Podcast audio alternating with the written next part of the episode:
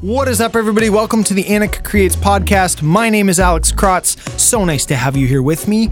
And this is the first kind of introductory episode of the podcast where I just want to give you a little blurb about who I am and what you're going to hear in this podcast. So let's get into it.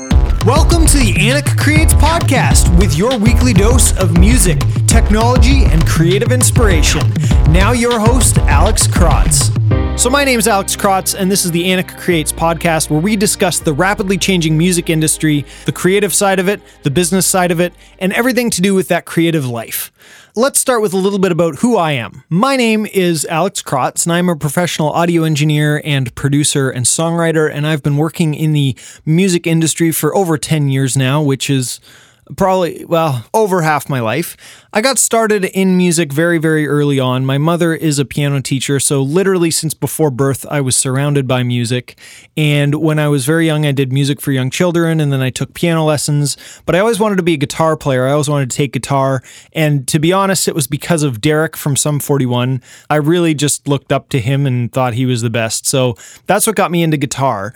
I was writing my own songs and very interested in that side of things, but recording wasn't nearly as accessible back then as it was now, and at least that I had access to. So I was just writing my own songs, and I actually was recording them on one of those old voice memo recorders that didn't even have a compressor in it. This was before iPhones were around and had, you know, voice memo apps in them.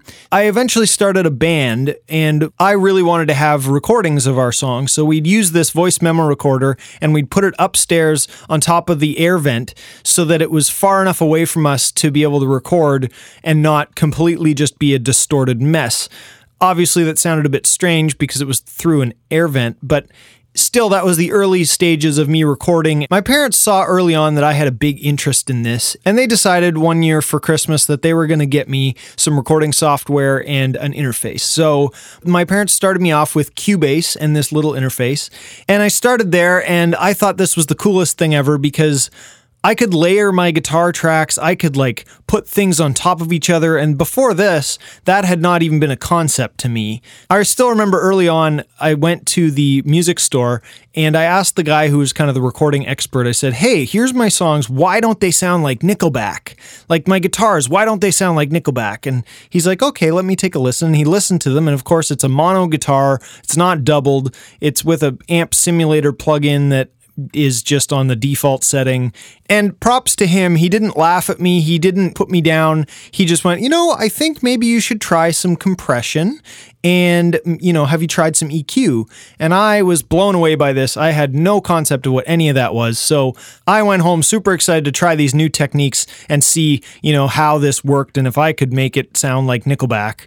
The other funny part of that story is that the guy who I asked at the music store is actually still to this day one of my best friends, and we work on a lot of music projects together. He really gave me my first start professionally because he owned a studio just outside of town where I ended up working.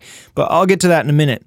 I started on Cubase, and then I slowly moved into Sony Vegas, and then eventually I bought my first Pro Tools rig, and Pro Tools has basically been an extension of my hand ever since. I'd started learning how to record my own songs, and as a songwriter, by the age of 15, I had already produced and engineered my own record, and I eventually had built and opened up my own recording studio in my basement. I took over one of the rooms in the basement, actually, two rooms in the basement built some walls, built some angled glass, and soundproofed it to the best of my ability so that I could bring bands down there and record. This was, I think, early grade nine, and I had started recording my friends' bands out of the basement because what I discovered when my parents gave me the software is I loved the act of recording and writing songs while recording just as much, if not more, than I liked actually playing in the band that they got me the recording software to record. So that's kind of the path that I went down. I decided, you know what, I really want to record a lot more stuff. So I started recording friends' bands.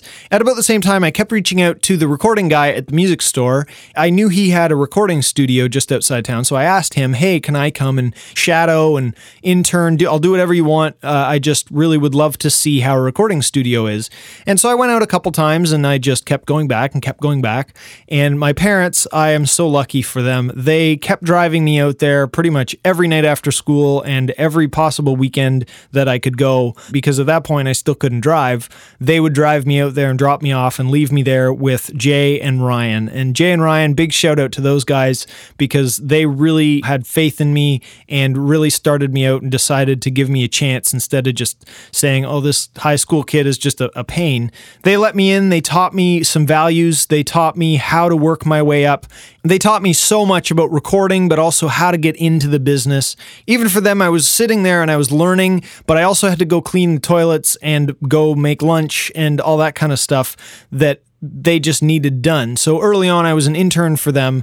I grew with the studio till I was actually one of the main engineers there, and I did a lot of sessions for them as well as bringing my own sessions out to that studio. It had a bigger space for things that I couldn't do in my own home recording studio.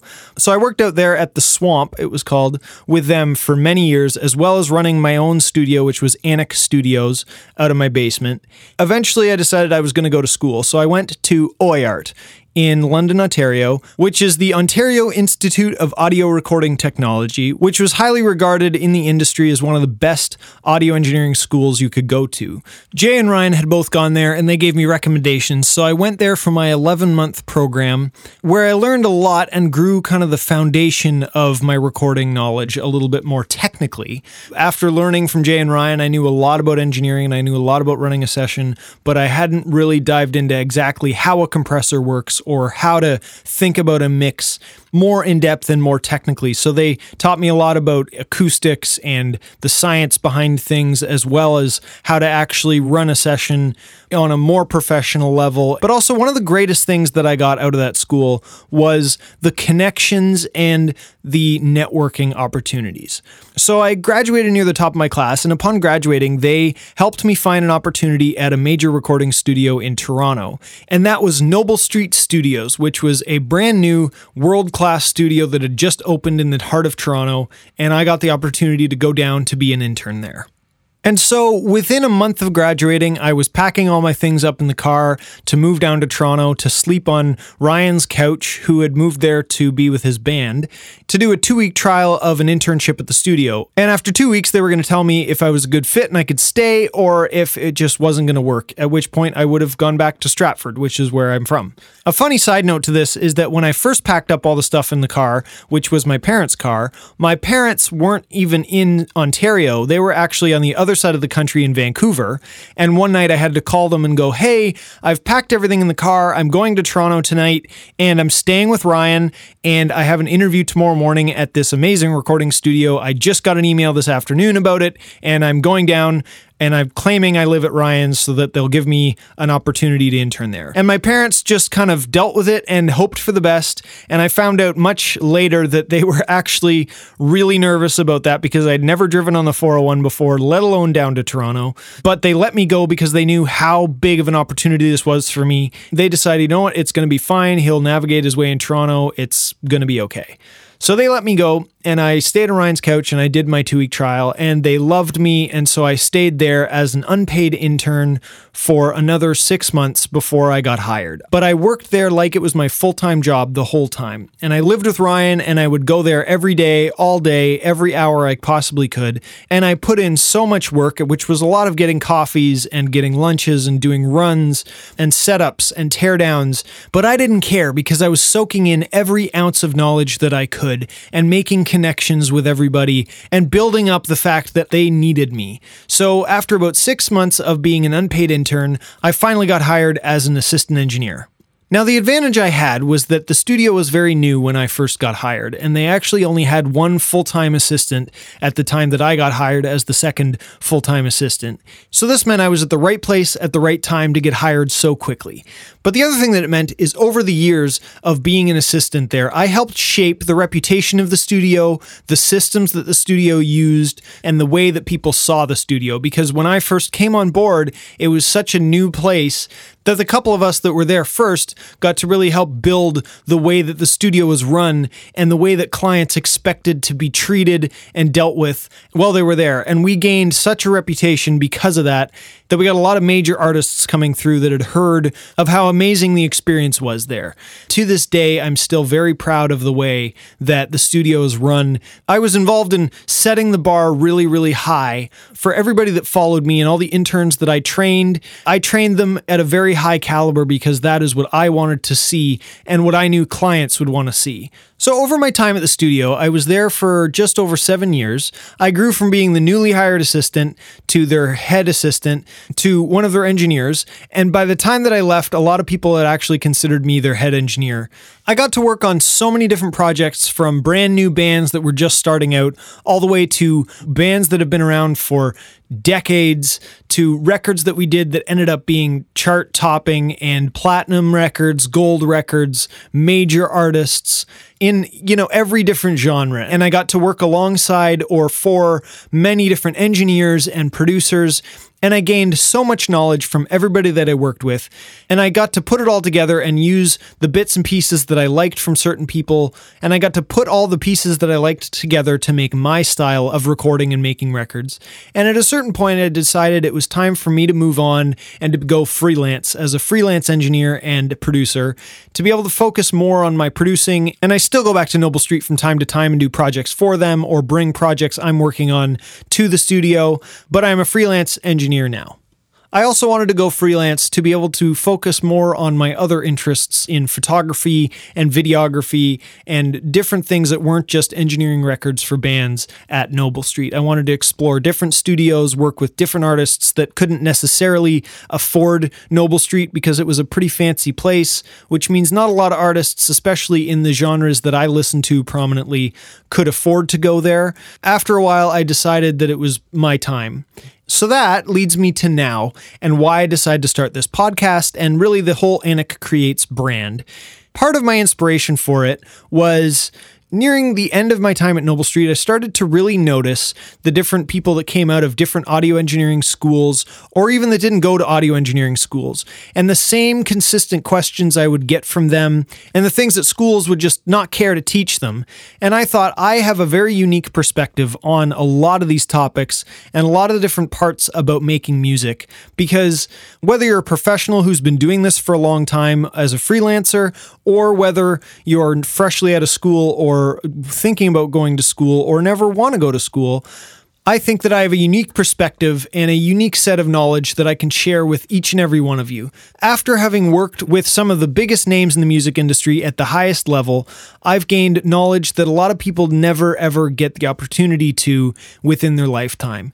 And there's a very different set of knowledge you gain from working side by side with these people than what they share on different learning platforms like their master classes or other things. But I have the, the knowledge and I also relate with everybody who's making music in today's day and age with computers and small studios, bedroom studios, while also having worked with and gained knowledge and am very much a guy who works in big studios on big records. And I want to bring that knowledge that I've learned to everybody else. So, in this podcast, I want to talk about my unique perspective on making music at the professional level. I want to talk about professionalism and how to step up your professional game, whether you're trying to get a job at a professional studio or just to up your game as a freelancer or a home studio owner or anything in between. And I want to help you build your career in this rapidly changing music industry and how to set yourself apart, be more professional. Down the line, I want to talk with different bands and different artists about how they're navigating, how they're building a career, how they make a living off of what they do.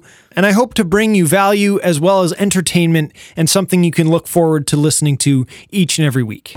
That's it for this episode, guys. I hope you're as excited as I am for the future of this podcast. You can find me on Twitter at Anik Creates. You can also join me on Facebook at my Facebook page, Anik Creates. And also go check out my website, anikcreates.ca. I have all my newest updates there. And subscribe to my newsletter there so I can keep you up to date. I have amazing things coming. I also have a YouTube channel you can find me at at Anik Creates. I make vlogs as well as Pro Tools tutorials, mixing tutorials, and all sorts of different videos. So go check me out there. That stuff is coming just after the launch of this podcast, but go check it out and subscribe so you're ready when I start dropping content there as well. Thank you so much for joining me. I will see you in the next episode. And until then, always be creating. Thank you for listening to the Anik Creates podcast. Be sure to check out anikcreates.ca for show notes and all the latest updates. Until next time, always be creating.